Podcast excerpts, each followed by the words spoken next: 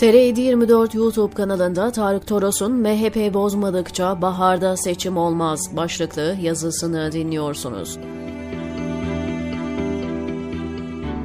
Bazen şu neviden eleştiriler oluyor. Recep Tayyip Erdoğan veya AKP eleştirisinden bıkmadınız mı?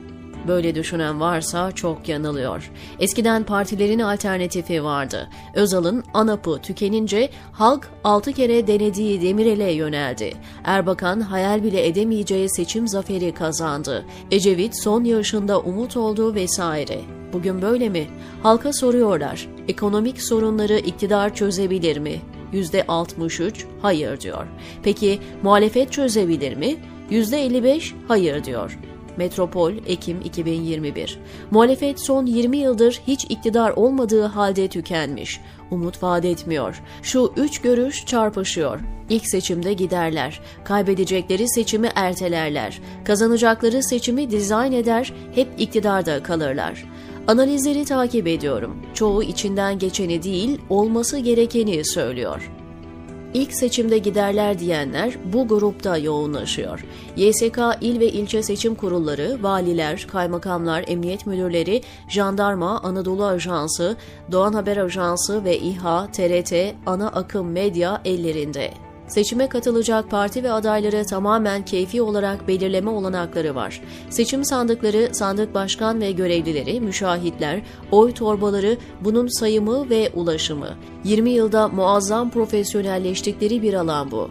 200 bin sandık varsa sandık başına 3 kişi olmak üzere en az 600 bin kişi oy merkezlerinde gözünüz kulağınız olmalı. İlaveten on binlerce avukat sahaya yayılmalı. Yığınla tartışma olacak, kavga çıkacak, silahlı insanlar sokağa inecek ve olaylar adliyeye intikal edecek.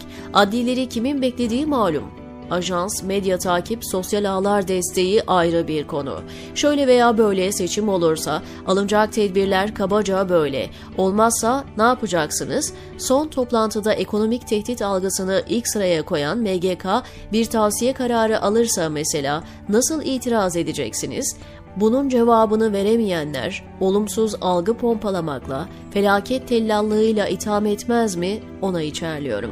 Herkes için daha önce deneyimlenmiş bir sürece girildi. Krizle geldiler, krizle gidecekler deniyor. Tamam da bu eski Türkiye'de kaldı. İdeal bir ülke değildi ama ilan edilen enflasyon ciddiye alınır, seçimlere itiraz eden çıkmazdı.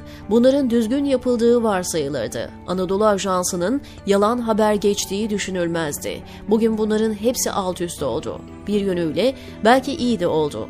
Gel gelelim ülkeyi ahtapot gibi sarmış şebekeyi nasıl söküp atacaksınız? 4 Aralık'ta mitinglere başlıyoruz. Yolunuz açık olsun. Bir buçuk yıl böyle gider. Muhalefetin bastırmasıyla seçim olmaz. İktidar da kendiliğinden seçime gitmez. Deniyor ki ilkbaharda seçim olur. Neye göre, kime göre? Tek istisnası var. MHP bozmadıkça baharda seçim olmaz. Ve MHP'nin ittifakı bozması tek başına Erdoğan'ın yıkılıp gitmesi demek değildir, diyor Tarık Toros TR724'deki köşesinde.